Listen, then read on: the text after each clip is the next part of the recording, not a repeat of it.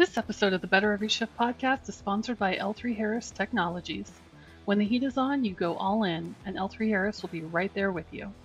The XL Extreme 400p radio is tailor made to meet the most rigorous fire standards. Learn more at www.l3harris.com forward slash fire. Now let's get in the show.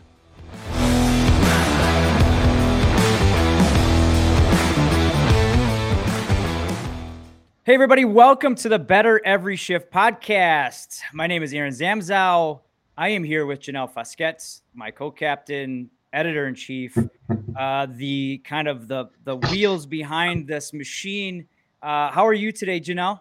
I'm doing great. How are you? I am great. I, I'm always fired up for this. Obviously, that's probably why you guys have me here.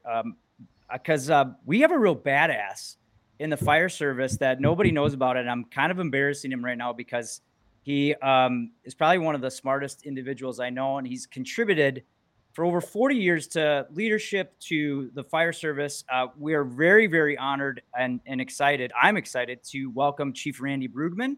How you doing, Chief? I'm I'm great, Aaron. How are you? It's good to see you again.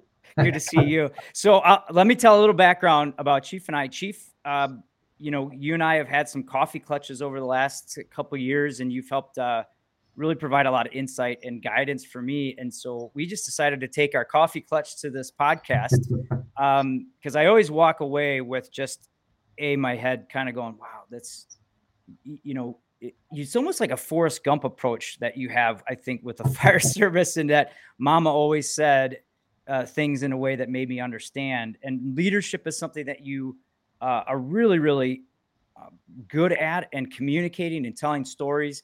Um, and for those that don't don't know about Chief Bruegman, you need to, um, and hopefully after this, you will go out and uh, listen to his podcast and read his book. Um, but again, I, I, I, truly believe that he's one of the the most intelligent and uh, should be sought after people uh, to uh, present to your departments here. He's served as a fire chief in multiple departments. Lastly, was Anaheim um, became focused on leadership and managing and, and changing uh, organizations. Uh, you're the past president of the IAFC and the Center for Public Health Safety Education or Public Safety Education. Uh, you're actually a legend and a badass, specifically uh, inducted into the Hall of Legends, Leaders, and Legacies class of 2022 with the National Fire Heritage Center. Uh, you founded the Leadership Crucible Foundation and um, just a generally really good person and uh, mentor. And uh, I, like I said, I'm super excited to have you here. And I know you've been working on this, the Leadership Crucible Foundation. Why don't you tell us a little bit about that and kind of what has been the the fire behind that? Hmm. Well, th- thanks, Aaron. Thanks for that really nice introduction, and and I appreciate it. And I really enjoy uh, when we have the opportunity to sit down and just chat. I mean, it, it, I may give you some perspective, but uh, you give me perspective as well, and I appreciate you know that that you're bringing the firehouse back to me. I, I miss you know being there, um, you know, being able to sit down with the folks and around the coffee table and hear you know what, what their what their lives are about. Because I mean, they're they're doing great work just like you every day when they're on shift. So I appreciate everything you do and everything that all of our firefighters and, and medics do each and every day. It's a, it's a hard job. And uh, but Leadership Crucible Foundation. Here's kind of what the impetus was for that. You know, I, over I retired in 2018, wrote a couple of textbooks. Uh, really focused on uh, which really helped me to focus on just the leadership aspects of, of our profession and uh, during that time, I had to do a lot of research, uh, a lot of reading, uh, just kind of following what was going on and, and trending, what was happening uh, nationally, internationally in our society. And I, I found myself growing much, uh, really frustrated uh, with what I was seeing from a leadership perspective in our country, with our politicians, uh, at the local level, uh, oftentimes local government, uh, and and in business and in in, in organizations. Uh, just the lack of the ability to do the hard things, to make the right decisions, to look not at a, doing political decisions, but actually making strategic decisions for for our country, for our organizations, and looking at things not in a such a myopic uh, from a tunnel tunnel view standpoint, but actually taking a long term vision on what's best. And so that really drove me to have some discussions with folks about, you know, what can we do to to to uh, maybe make a small ripple in this big pond that we have in life and in our world, but what can we do to start to make a difference?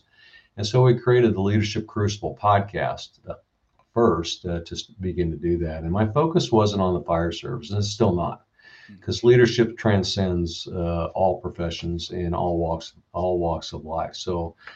I think of the 22 podcasts that we've done so far, 30, we've got eight in, in production now. So of the 30, I've probably interviewed three fire chiefs. Uh, and the rest of the people come from just all different professions and uh, different uh, backgrounds, different experiences. Uh, but you know, there's a common theme through each each one of the podcasts, and it comes through loud and clear. It's about uh, the challenges that they have faced, the, the, that have helped to shape who they have become as leaders, uh, and who they've become as people, and you know, kind of how they dealt with overcoming some of those obstacles that they faced uh, when they were growing up. And, and some of these folks have had really challenging uh, environments. Uh, but they all came through it with a perspective of wanting to make the world a better place and, and uh, do the right thing. So I'm really focused on finding those people, telling their story, building some some development training around that that we can hand off to organizations, school systems, so that we can maybe have a small impact on the next generation of leaders and leaders like yourself that are coming up to look at things differently uh, than they're being than they're being taught today. Because you know we we often learn off of our uh, our phones and the internet and things like that, you know, we have about an eight or 10, per, 10 second perspective.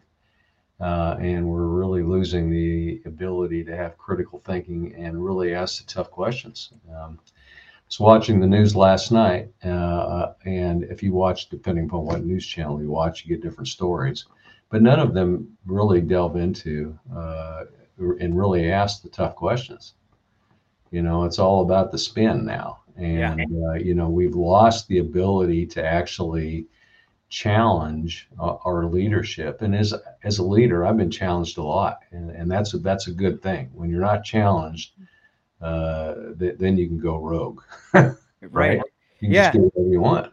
Yeah, and the theme that we've had on the podcast too is that leaders need to be almost get comfortable being uncomfortable. And those questions help you grow as a leader right? Like you like you said you want someone to, to, to ask that question because that helps you grow as a leader and it helps you think a little bit different like right?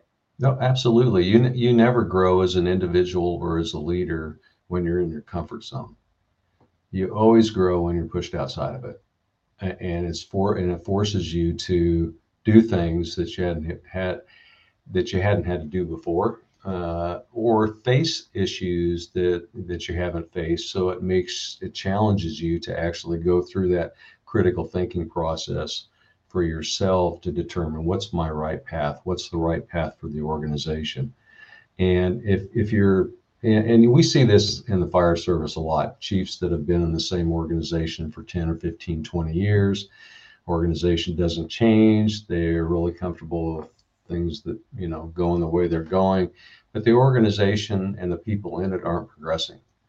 And so you know if you're not pushing the envelope i mean that's that's i've always thought that one of my roles was to always push the envelope as the leader of the organization.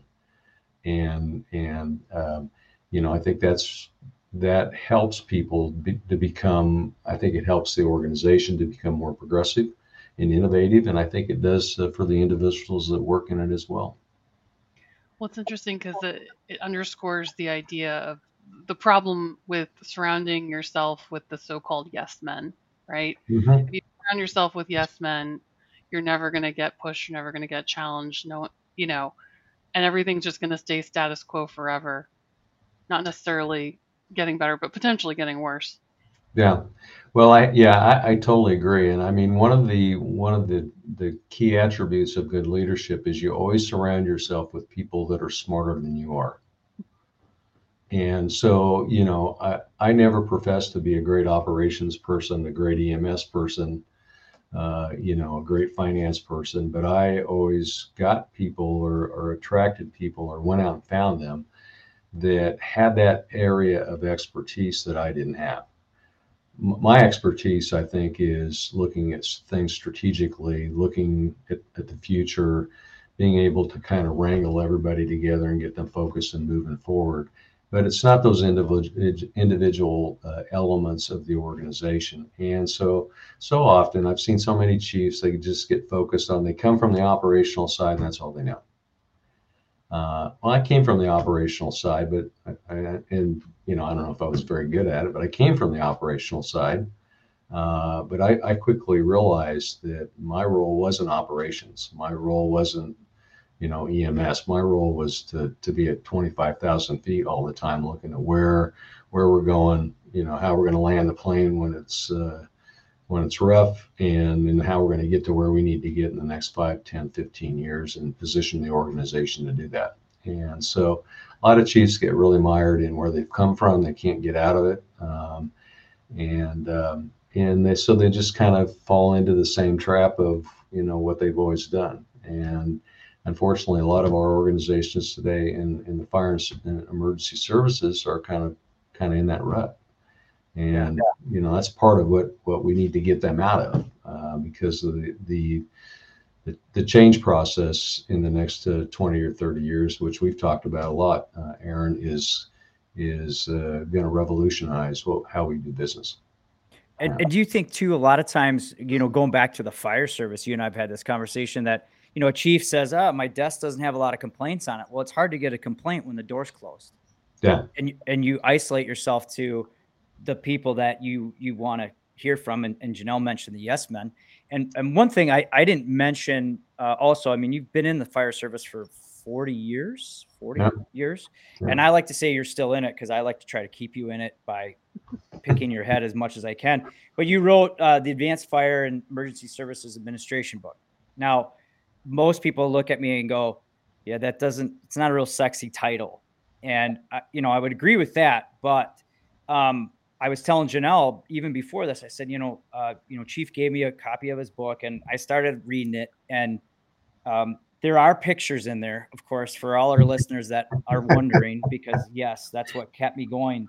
Um, and and honestly, there's a lot of stuff that you and I and I've been been advantageous to have you in front of me. But you know, you talk about how you change that culture, how you uh, as a chief or even as a, a leader of your crew, how you make an impact with a you talk about community, b you talk about um, you know being a better a listener and being able to connect.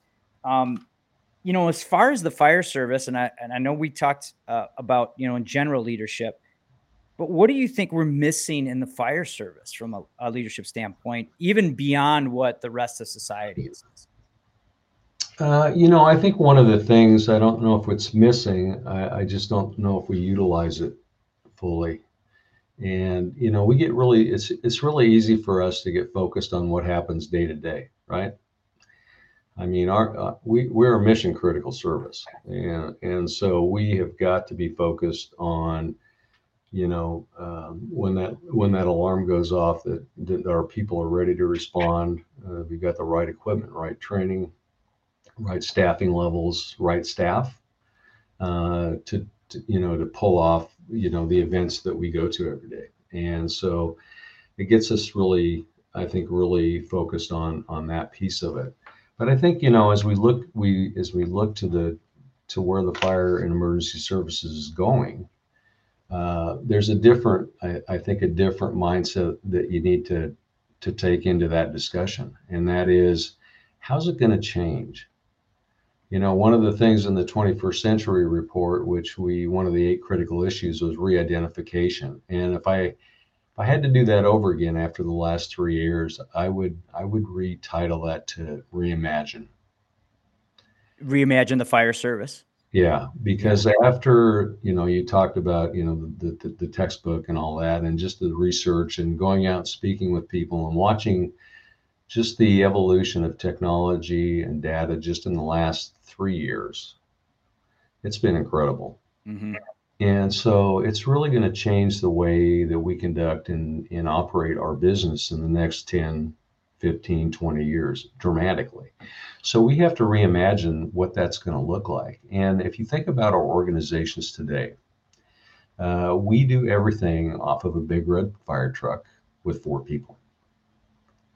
Uh, and if if that's your vision of the future, hang on, because you, you, there's going to be big red fire trucks with four people, but instead of having 30 of them in your community, you're going to have 10. Yeah. You know, it's going to change. I mean, it's just going to change, and because we're already seeing an evolution of service demand. Uh, I mean, every organization that's running EMS, it's about 75 to 85 percent of their call volume and if you really drill, that, drill down on those EMS calls, about 30% of those are true emergencies where you need that those paramedics.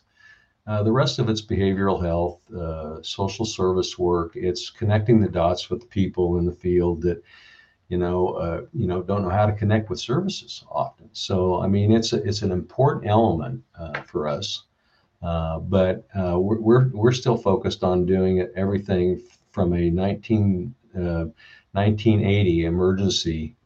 Uh, if you remember the old show emergency, that's I mean that was the impetus of where, where we're at today. Was trauma, trauma related yeah. stuff, and we still deal with that, and we need to be able to deal with that. But it's a small portion of what we do, so we have to we have to be able to evolve with that. And part of that is, I guess, the the other piece of the, uh, uh the, the, the, pie here. I think there's three really critical pieces reimagining what we're to become. And I think secondly is our culture. And we have to start building a culture that's much more adept and adaptable for the future. And so we need to be having those conversations in our organizations today about, you know, you know, folks, what we're doing today is not going to sustain us in the future. And so as we reimagine what we're going to be, uh, let's let's collectively you know, not only not just the Chiefs, but the, the rank and file, get everybody together and start talking about what's that going to look like? What do we need to do? What and how do we get there? Uh, so that it's not only everything's out on the table, but it's it, everything is understood. And I think a lot of times our our folks that are sitting on engine eight, you know, uh, they're not getting that big picture discussion and dialogue, and they need they need to have it uh, because uh, you know our, our profession is going to change. And I think I think we have to realize that that leads into kind of the third element, and that is how do we sustain ourselves long term? And I think we're really in a unique position uh, in the fire and emergency services because number one, we're the most trusted profession in the world, and so we should use that to our advantage. And how we use that to our advantage, we'll say we're going to take over uh, and we're going to bring we don't have to take it over but we're going to bring under our umbrella all of the all of the other ancillary services that we call upon every day. And we're going to facilitate a community risk reduction strategy that's holistic and it's not just focused on fire and ems and you know if we do that uh, you know we'll have social services we'll have behavioral health services we'll have other resources under our operational control where we're really looking at the big picture and connecting the dots. And we'll be able to do that much better with the data utilization that uh, we have today. And we'll make a great impact on creating a high level of community resiliency. But to do that, we're going to have to change our mindset. Yeah. And you mentioned in the book, and you and I have had this great conversation about this. You know, you mentioned like Kodak, Kodak, Kodak yeah. different company, Kodak and pets.com and some of these that they didn't right these companies didn't change and evolve and they're no longer in existence and people think well that'll never happen with the fire service well uh, we can't be so sure that because we're even seeing that with recruitment right you and i have talked about it that's yeah. where we're starting to see it first recruitment is such a huge issue um, and you had and you've actually interviewed someone on on your podcast about you know what what a what direction we need to go with that even. And you want to elaborate on that a little bit also? I thought that was brilliant by the way. Yeah. Yeah uh, well i think the pathway program i think and we're seeing the pat uh, i'll just tell you the short story uh, clayton county georgia uh, chief landry Merkison who is now the chief de- uh, operational deputy for the entire county. They, they he was he was uh, such a good, great leader, and he is that they moved him up. yeah. And so, uh, but he realized that uh, his workforce wasn't reflective of their community, uh, and uh, so he created a pathway uh, program with the high school to actually bring in high school students uh, to look at the different professions that exist in public safety. Initially, it was uh, designed for public safety, so police, fire, dispatching services, EMS, things like that. And so they would, the first year, they would just explore all of those. By the time they got into their sophomore year, they had to either choose out or choose a path. And those that chose fire service then went into training with their personnel uh, for the next three years. So when they came out of high school, they were certified hazmat technicians, certified EMTs. Uh, they had to go to two weeks of school after they graduated high school uh, to get their firefighter one because they had already had all the other training. They just couldn't take the fire training. And so when they walked across the, uh, the to graduate at high school, they got a high school diploma, uh, diploma and a job offer and what I, I, which is just incredibly and now that's gone to i think six or seven high schools in his area mm-hmm. so it's expanded out so it's just a model program but here's the most important two most important things one is he's he's driving um, his workforce directly from his community number one. And he and he has very poor areas in his community. And so he said a lot of these kids, the soon as soon as they came into being part of the fire service, became the number one breadwinner in their family, and it changed the entire economic uh, dynamic uh, of that home. The other thing it did is it's showing the kids around them, and we're having big issues with our young people today in a lot of our urban areas, that they too can actually track in a way that's very positive and at the end of the day actually have employment. And uh, so just an incredible uh, incredible process. But i'm hearing that too from other industries as i've as i've talked with folks uh, from pierce and and and darley and and other folks that are you know really struggling to get those uh, really high quality uh, technicians that, and craftsmen to help build things uh, they're looking at how they how, how they can create pathways uh, into their own organization so that they can sustain themselves in the future. So, you know, I think it's uh, it's just a, a it's kind of a microcosm of, of, what's going on in our society today, uh, and the lack of focus on uh, being able to do certain things. Uh, trades are a big issue right now, and so I think we f- need to find a balance from a society standpoint because frankly, everybody can go out and get a, a four-year degree, uh, but you know, uh, you, you, may not be able to find a job. Yeah, and, what's it get you then after that, other than yeah. some debt? You know, yeah. Yeah. So I think you know, and I think we, you know, we and I and, I, and I mean, I've probably been part of it. You know, all all of our kids went to college, and all of that because that was a real focus for us. But I mean, just look at the lack of people that are going into the trades that. Uh, and and and they can make as much, if not more, than people that are, you know, going to college. So I think you just have to follow your passion, right? Yeah, absolutely.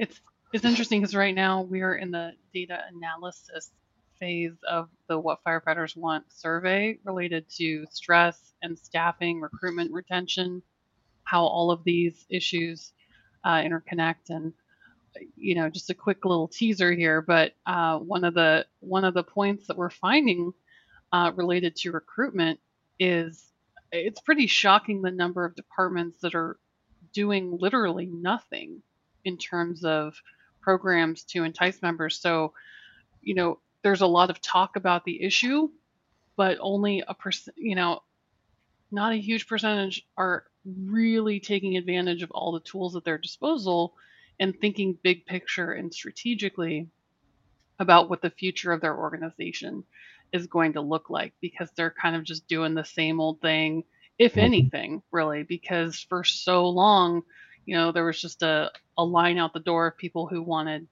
to work for the fire service and no one had to do anything proactively and now it's the opposite and so it's it was pretty amazing to see some of those stats um, so we'll be we'll be unpacking those in the next few weeks. Well, I think I think that there's two two two really key points there. One is that's uh, gets back to the previous discussion we just had about, uh, you know, I'm just minding the store. Um, you know, I'm out of here in three to five years. I'm going to retire. So why, why should I worry about year six, seven, eight, ten? And unfortunately, a lot of folks in our profession uh, bring that attitude. Not everybody, but there's a lot that are just kind of hanging out. I came from the operational side, so I'm just going to be operational focused for the next five years, and then I'm going to I'm to you know punch my ticket and, and retire. Uh, so they're not looking looking down the road. That's unfortunate for many many organizations. The other piece I think is just the generational shift that we're seeing, especially with Gen Z uh, coming into the workforce now. They I think they're are almost a third of our workforce, and that's going to increase every year for the next decade. So they will become in the next decade uh, our, our majority of the workforce uh, in, in, in, this country, probably worldwide. And they bring a different perspective. Uh, number one is they're probably not going to be 30 and out. Uh, they'll, they'll, probably be seven and eight and out. Um, they're they're going to move jobs more more readily than we did. And uh, but the other thing I, I, think it's it's interesting is they're they're looking at how we do business, and and a lot of them don't want to come into our business because of the the shift work uh, and the exposure to all of the stuff that we get exposed to every day, and they're going, why should I do that? Uh, why should I work 24 or 48 hours um, and be away from my family? I want work-life balance, and so that that doesn't really provide it, and I don't really know why I have to get exposed to all that stuff, um, and, and, you know, it's it, it, pays not that that good. uh, and so it's I think it's gonna it's an interesting time. But uh, Janelle, I think you bring up a really great point. Is that we're just doing business the way we've always done business, and but the world around us is changing and. I think that was kind of the focus of the 21st century report was to get people to talking about, you know, wh- what's it going to look like uh, you know, 5, 10, 15, 20, 30 years from now. And I think for many chiefs, and if you're a chief listening to this, you need to start looking at how you position your organization today for the next 10 years out. If you're not doing that, you're not doing your job, and then you ought to just hang it up and give it to somebody that'll do it. Yeah. Um, because it's, it's going to change so quickly, you're not going to have time to react. If you're not, you probably won't ever be at the forefront of change from here on out because it's exponentially increasing so quickly. But if you're sitting back doing the same thing that you did 10 years ago and think you, that's going to carry you forward, you're going to bury your organization. Yeah, and I just want to mention real quick, we we do have we'll put the the link to the report in the show notes for the 21st Century Fire and Emergency Services. Uh, you co-chaired that project with the CPSE, and I just want to read through these real quick in terms of the the critical issues you mentioned re-identification maybe now better thought of as reimagining mm-hmm. um, culture which you mentioned uh, robust use of data health and wellness partnerships sustainability technology and inclusiveness and how all of those interconnect to really you know that's what chiefs and leaders i should say uh, need to be thinking about the intersection of all of these factors and where their department stands with each one of those points. Well, uh, getting back to Clayton County, and again, a, a shout out to, to Chief Merkison, but he, he took these eight issues and he rolled those into his strategic plan. And what was really fascinating to me, he called up and said, he's, he, uh, he said, you won't believe this, but he said the county's picked it up and they've rolled it into their strategic plan. And so I don't know if we hit on the right eight issues for the future. I think they are really, really important issues. But I've had several uh, chief executives from other professions call and say, well, they, I don't know, this is like I, if you change fire service to attorneys, or if you change fire service to whatever, these are the same things we're talking about. And so I think we may have hit on on some of the topical issues that I think most organizations are are facing today. And um, so um, yeah, I think it's uh, you know I'm, I'm you know we have such great people in the fire and emergency services, but sometimes they are so reticent to change uh, and and pushing the envelope and getting outside of their comfort zone that it really I think as we get farther into the 21st century um, it's going to place us in a position if we don't change that mindset of of looking much differently because frankly uh, you know if a city manager called me today and said i'm going to build a city of 250000 people and we're going to do it in the next three years and I want you to come in and design our deployment package and fire and emergency services. And you don't have to do what we've always done. If you had the opportunity to do that, what would it look like? I can tell you it'd look a lot different than what we're doing today. well, and that brings me to a good question. You and I have had this great discussion. I go back to a lot of these discussions because I've been so excited to get them on the podcast about um, you know, you mentioned one, three, five year plans and having a plan. And then what's the next step of of that? So you you say, hey, this is where I think the organization needs to go. What's the next step for a chief? If they're listening, and even a, a lieutenant, you don't have to be a chief. I mean, even your own personal self, you can utilize the same thing. Like have some vision, one, three, five. But if you're a chief, eh, if sitting in in a in a, a town or a you know a municipality, you create, you sit down, you say, This is where I think we need to go. This is where we are. What's your next step then after that? Well, I think the first step when you say I'm going to build a strategic plan is you say I'm going to build a three or five year strategic plan and you engage your staff, your employees, and you engage the community. You know, oftentimes we build plans in our organizations that are uh, built just around what we think and when you actually go out and bring the community in and, and involve them in helping to design uh, what you're to become, uh, you get a bit different perspective. So I think that's rule number one is is make it a holistic event. No, don't make it five chiefs sitting in a room, you know, just regurgitating the same thing where they'd come from because um, you know that doesn't work or yeah we also yeah we find that that plan doesn't go very far because if if part of that plan falls on their desk and they're comfortable with just where they're at, that it's not going to go anywhere, right? Yeah. But I think I, I, think on the strategic plan, there's a couple of things. One is, uh, and I and I'm sure I drove my staff crazy uh, doing this, but I, I everything in the strategic plan uh, had goals and objectives built around it, and uh, we would meet every four to five weeks, and I would make them report out what what do you, what what what's in not not everything was in play but i would say where where are we at with things that are in play so that i would keep them focused on meeting those objectives. I also would always take the update of the strategic plan back to the city council and the city manager or whoever you work for every year.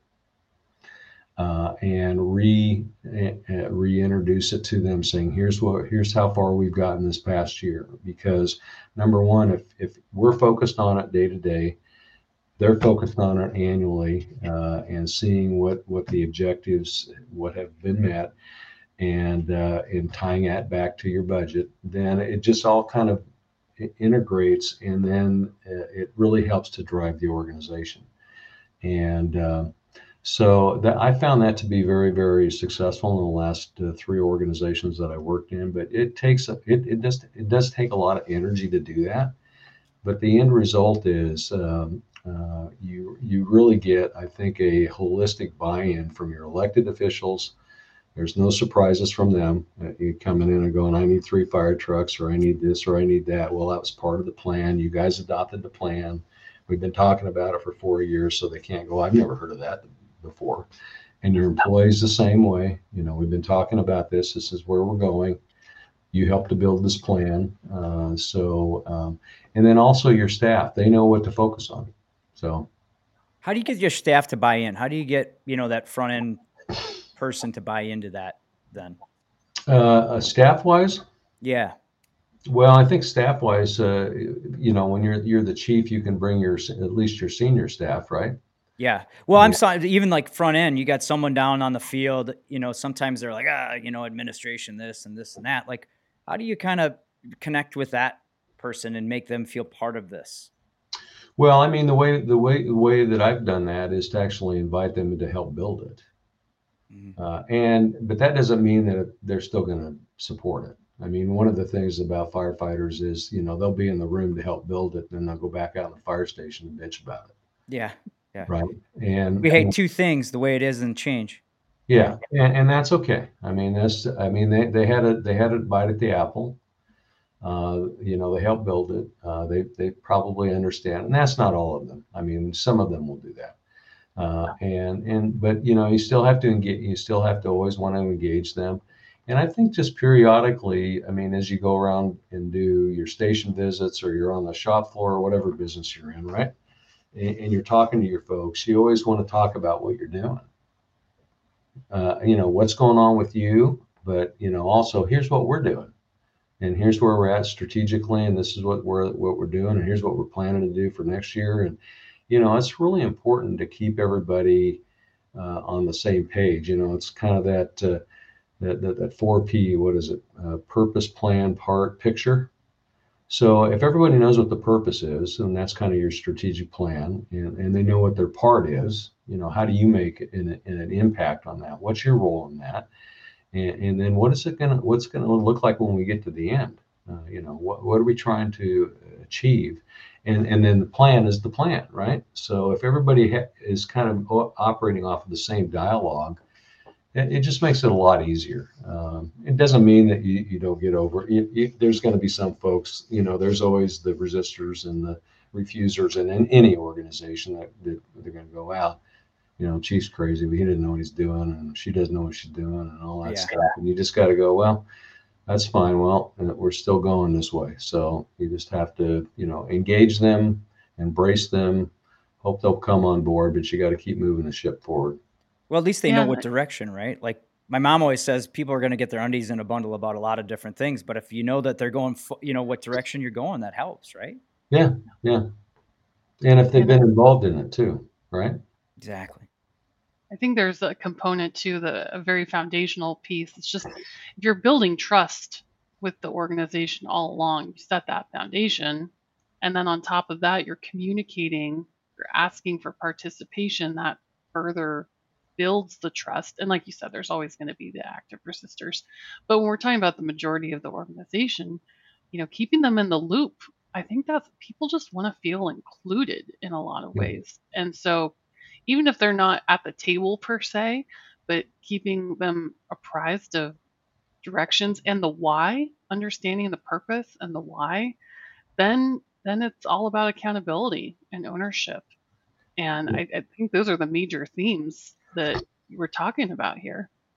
Yeah, when uh, when we in Anaheim, uh, we were looking at doing a nurse practitioner program and putting a nurse practitioner in the field with a medic, and we went down and actually sent down uh, our you know senior staff with some uh, some union representatives to go down and kick the tires in Mesa, Arizona, and uh, came back said that's that's a pretty good program, um, might might work. So we went through the whole process. took a it took about two and a half years to get through the state process because we were the first ones in the state to do this, and and so there was some heavy lifting to do it, and then we introduced it, and uh, you know uh, a lot of people were just adamantly opposed uh, to it. You know, it's just something different, right?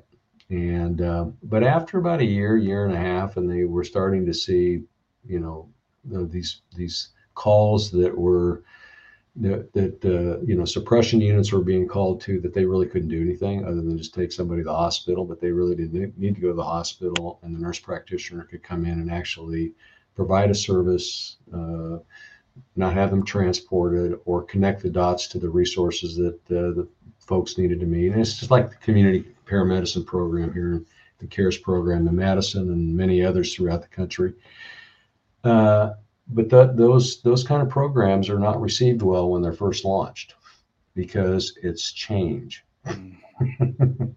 and uh, you know fire fire and emergency services doesn't like change uh, they just don't like anybody moving their cheese around uh, and- right Right. Right. And- Yep. you know, Cheese, got- I've got a- coffee, whatever it might be. Yeah. Oh yeah, no, and I've and I've got a theory about that. I don't know if it's correct or not, but you know, our firefighters and our and our paramedics, they, you know, every day they're called 10, 12 times and they never know what they're going out the door to.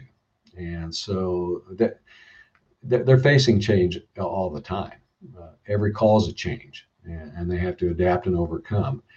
And so my, my, I guess my theory is the, the last thing they want to do is come back to the firehouse and have change because they deal with change in the field from an emergency standpoint all the time. But when you come back, you kind of want, oh, this is my comfort zone, right? This is my area, this is my area of respite, and so don't don't jack with it. yeah.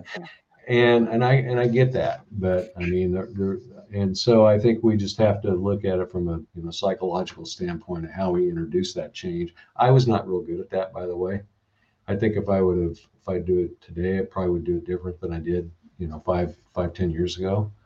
Um, you know, I probably be be more um, sympathetic uh, with that. But you know, I've thought a lot about this, and I think there's there I think there is some reality to that. Uh, you know, just being a firefighter coming up, I didn't really think about it at the time, um, but you know, having the resistance as I've gone through as a chief for 27 years in different organizations and facing that in every organization. I think some of that has to deal with what what our firefighters and medics deal with every day, uh, and that is the you know consistency of I don't know what I'm going to next. Uh, but also there's a there's a there's another part of that is that uh, we just don't we just don't want to change because you're introducing it. right. That's sometimes the case. It all depends on you know who's introducing it, what time, and you know oh, what's the what's the motivation behind this, right? Yeah. You know, um, so there's a lot to it. I, I think that's a really good theory, and maybe that's why we're so reluctant to get rid of shifts. Our 24 hours is because in, in, that 24 hours, I'm, you know, there is that stability of the firehouse and yeah. the crew there. You know. Um, yeah, but I think if we look at and, and I know you're really, really, really big into the health, health and safety piece, but if you look at the research, on sleep deprivation, sleep disruption, all of those things, I would think our firefighters would be saying, "Get me off of this 24-hour shift." It it's starting to change a little bit. I think as the research keeps coming out and as you know the uh, the the data you know uh, is, is, so glaringly obvious that I think yeah. um, you know it's it's there's going to be a pretty big movement here the next I believe uh, one to three years. I'm already, you know, personally, I get some people asking about well, what's one of the healthier shift options. Um, so I think you'll see that's part of that. And and of course, this, this goes back to everything you talked about. We need to embrace the data. We need to also look at how can we more effectively help our our members and then still meet the service of the community. And then now you throw in this: how can we stay consistent and keep our culture? I mean, it, it's a challenge, but if you're not a leader willing to embrace that, like you said, you just kind of stay stagnant. And let me roll that into this question too. If you are um, listening to this, right? If you're a firefighter, doesn't matter. Like, what are the three things you would you would do if you had to do it all over again? What are the three things you would start to do personally? Where would you focus? What would you read? You know, well, I, I, think the first thing I would focus on if you're a, a, a you know a young firefighter, and, and, if you don't have a you, if you don't have your own uh, one, three, and five year game plan, then that's where you start. You start there. Um, you need to educate yourself uh, and and get an education that is outside of the fire service. Uh, we're going to teach you how to do the fire stuff and the EMS stuff, right? You, you don't need a degree in, uh, I mean, after an associate's degree, you don't need a degree in fire administration, and you don't. This is just my opinion. Um, I mean, it's okay, but you need to have that outside perspective. You need to you need to find out about how to run a business, and you know what's you know the financial management, personnel management. Uh, those are the pieces. It's not about you know uh, how how to so much run a fire department. It's about that bigger picture, and read. Uh, you know, one of the things I put in the in the newsletter that I write every month is readers are leaders, and read uh, read constantly, but read things that are outside of your profession, right? or in your profession that you don't necessarily think would give you anything, right? Like I'm I'm not an administrator at this point, but man oh man, I'm getting a ton from this, right? Yeah. Like you were saying, like it, Yeah, and don't don't sell yourself short, Aaron. You said you couldn't put that book down. It's not just the pictures that catch you. there's there's great stuff in there actually. yeah. Well, you know, I, you know, when I when I laid that the, this text out, because I thought it was gonna, just going to be an update, and then as we, we, I, I looked at the first uh, edition of this, I went, boy, this this this first edition is really bad. Uh, but there had been so much change in the last 10 years that it was like starting over. And so when I had to start over, I said, I want to write this uh, to really plant the seeds to in folks like Aaron to look at things differently.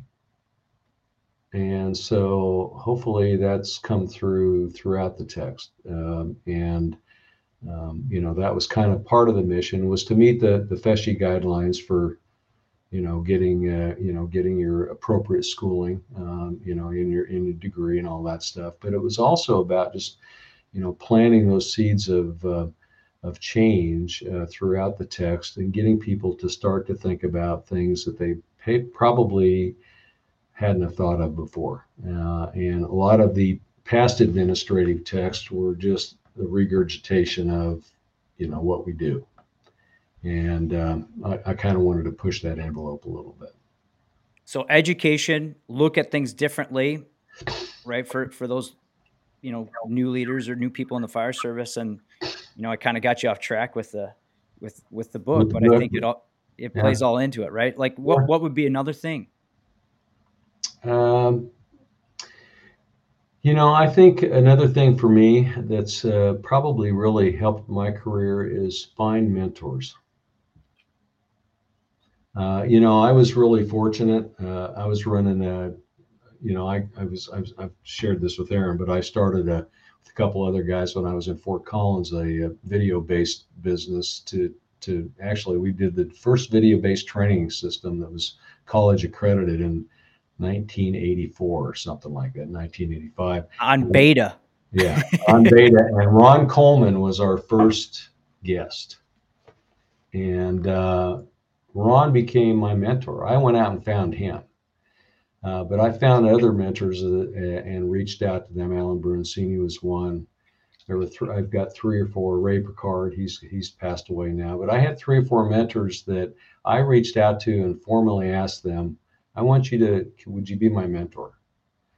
and and um, and they all agreed. But it was really it was really powerful for me because I you when you face things, whether you're a lieutenant, a captain, a battalion chief, uh, or or the, one of the, the senior leaders in your organization, you're going to run across things that you might not have faced. And so if you've got mentors that you can reach out to and go, hey, have you ever ever run across this? and uh, and, and you know invariably uh, each one of them would say oh yeah, oh yeah i've done that yeah i've, I've done this and, and they, they would share with it with you their perspective. They wouldn't tell you well this is how you should do it. They would just say you might want to think about some of these things.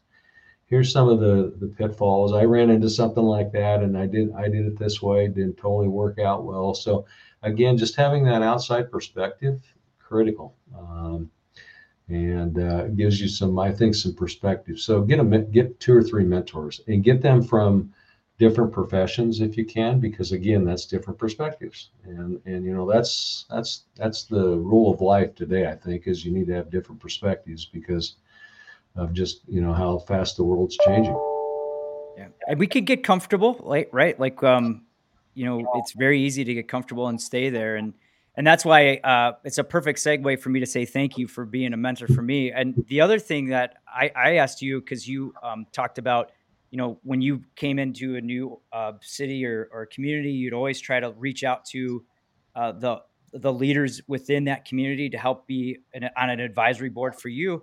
They never said no, and every time I I ask you for uh, you know to meet for coffee or or breakfast, you're you're yep this time works, even though you you know you're you're busy interviewing i think like the ceo of disney and some of these uh, world renowned people you still uh, make time to to meet me and, and you even bought me breakfast last time so i, I owe you this next time for sure um, So thank you so much for this insight, Chief. Uh, we could go on for hours, and and um, and I hope we will we'll get another opportunity to do that. I mean, I know you and I will be personally.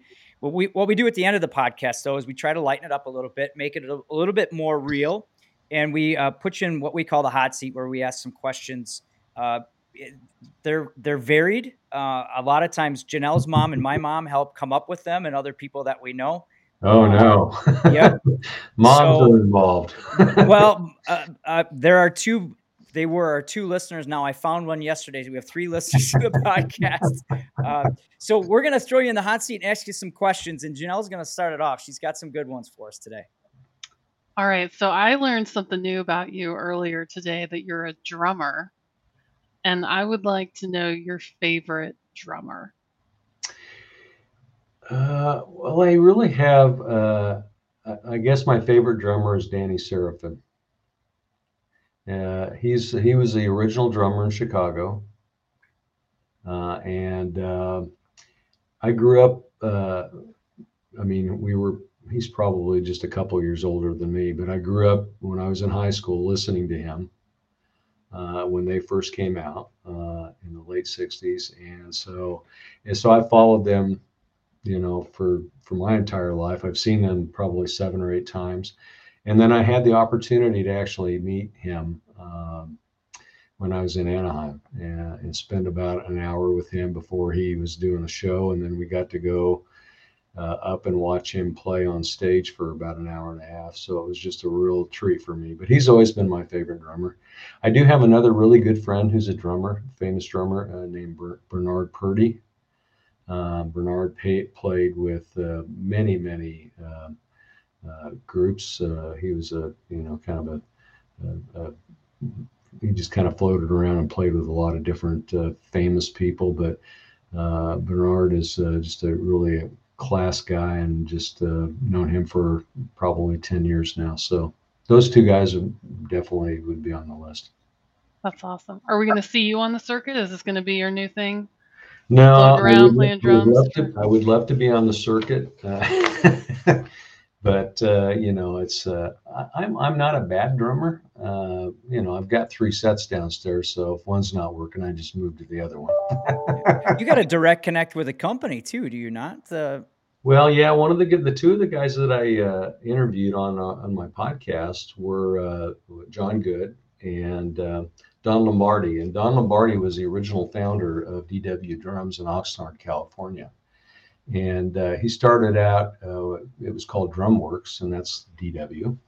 Uh, and it was a small shop in Santa Monica. It was just him.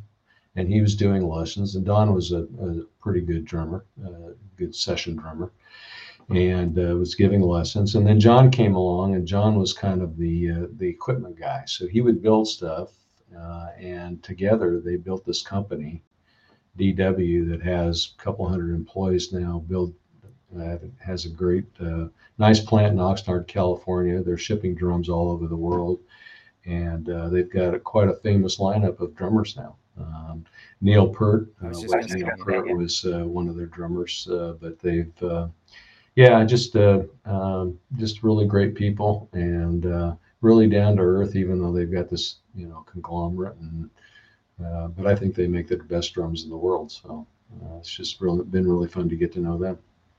So if the Beach Boys call, you you would consider it, or Chicago, or you know. Yeah, well, you know, I I, I consider it, yeah, but you know, they're, they're not going to call because I'm not that good. well, I, I'll I will I will I you. I, I'm gonna I'm gonna market you a little bit here. We'll see if we can do it yeah. something for you.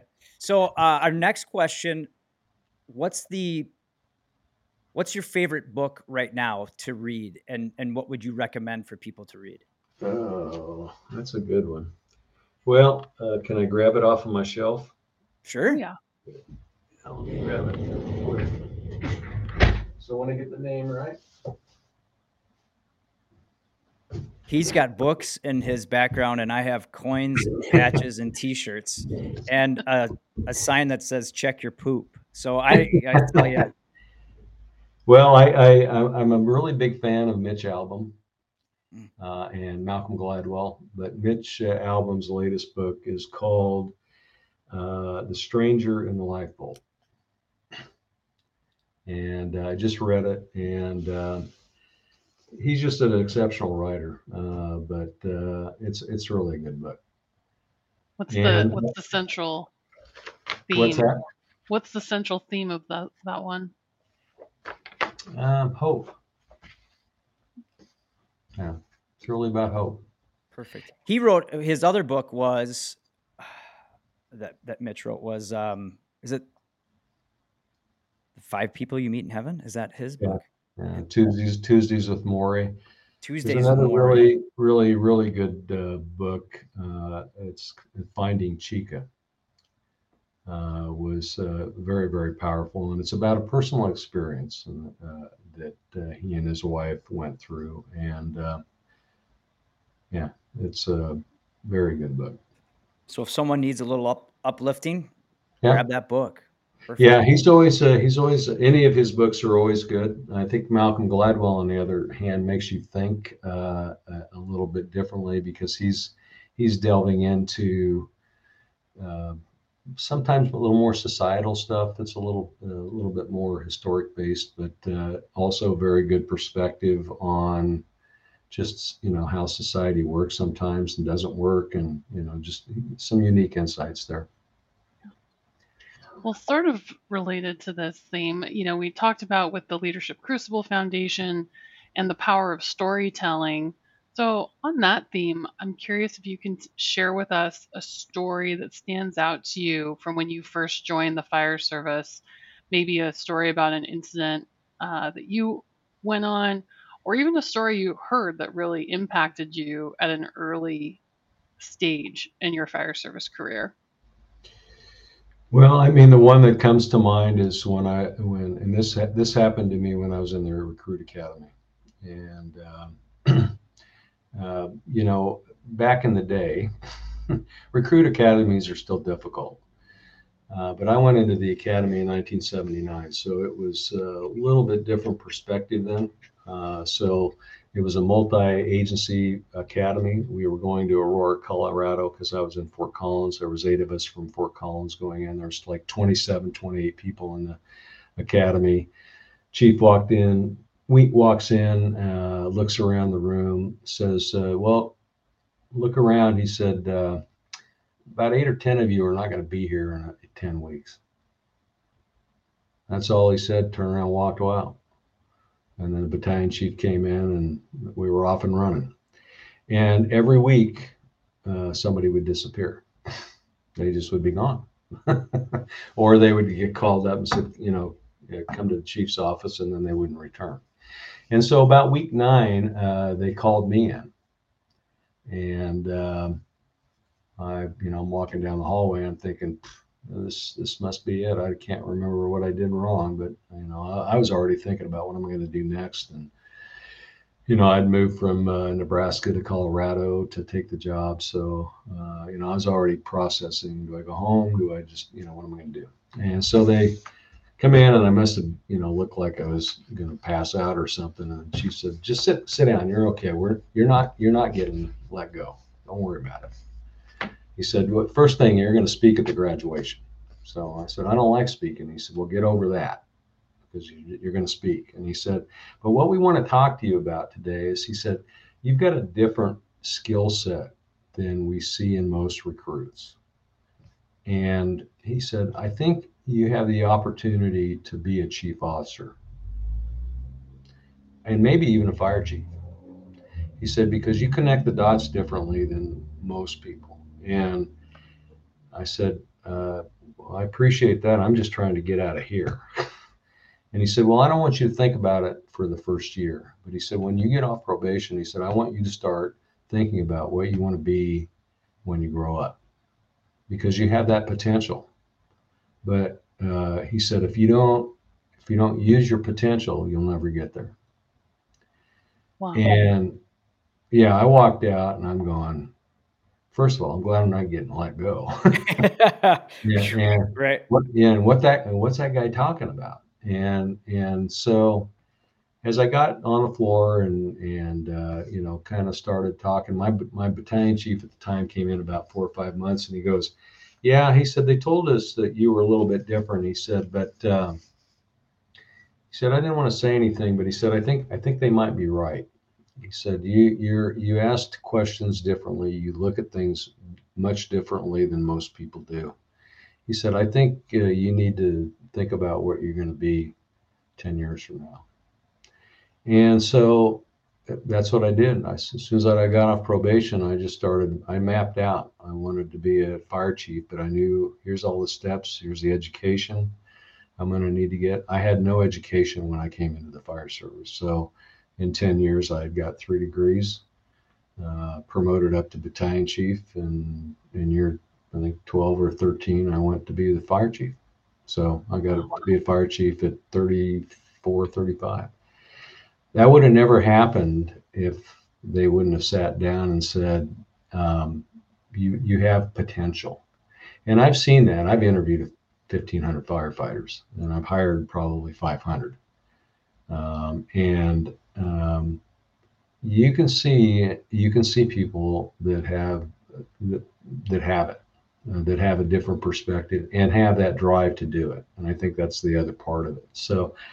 Um, the interesting piece of that story when I was when I was uh, sworn in as, as the uh, the IAFC president, guess who shows up?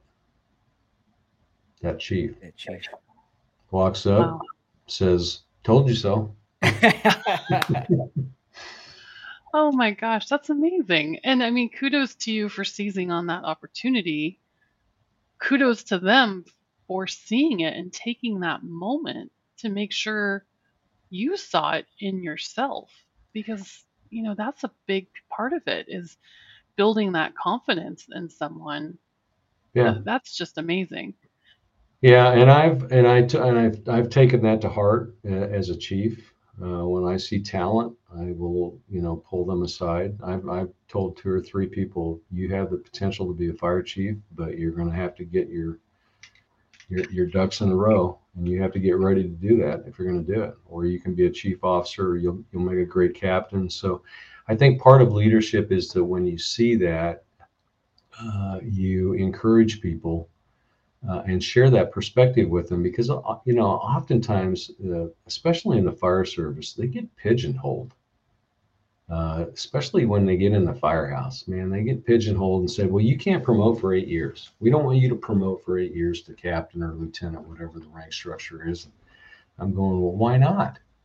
If you've got the talent and the skill set to do it, then go for it. Don't don't let somebody tell you that you can't do it. And I've talked to so many brilliant young uh, men and women, and, I say, why aren't you taking the test?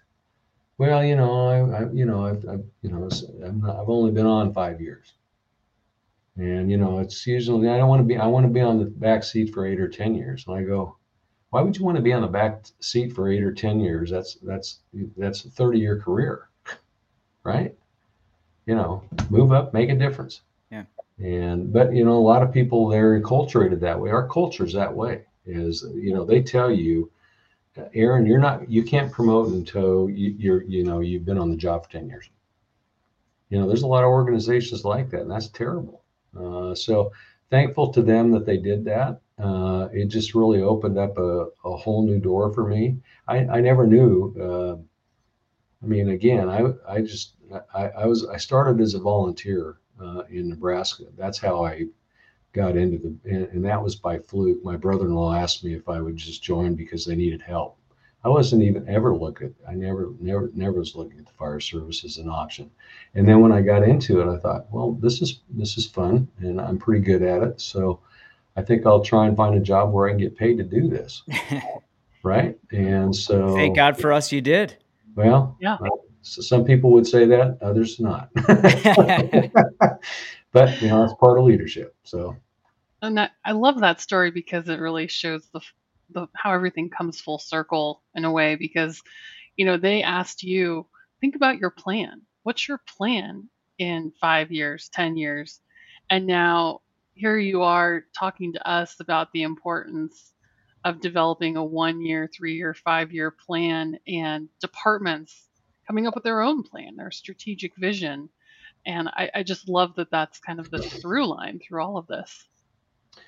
Yeah, I mean, it's. I think it's extremely important. I mean, you, you don't you don't get uh, you don't get to the top of the mountain unless you've got a game plan to do it, and and uh, you don't win the Super Bowl unless you have a game plan, you know, or, or the NBA championship. No, nothing happens good without a plan, unless you're just extremely, extremely lucky. And in our in our profession, extremely lucky usually doesn't happen.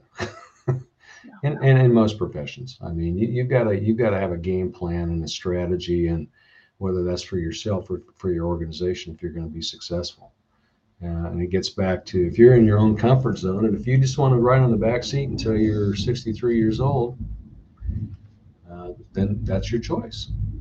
But that may not have been the path that you you could have taken if you would have actually created a, a plan for yourself because you know I've, I've seen a lot of great people limit themselves and that's that's unfortunate Perfect. Well said. Thank you so much for being here. You can hear more of Chief Bruegman at the Leadership Crucible Foundation.org. You can email Janelle and I at Better Every Shift firerescue1.com if you have questions, comments. Um, and please rate and review the show. You can also, if you're listening to this, you can watch us on YouTube and on firerescue1.com. But most importantly, everyone, make sure that you learn something, do something, and share something to make you and those around you better every shift. Thanks for listening, everybody. When safety is top priority, you need more than a radio.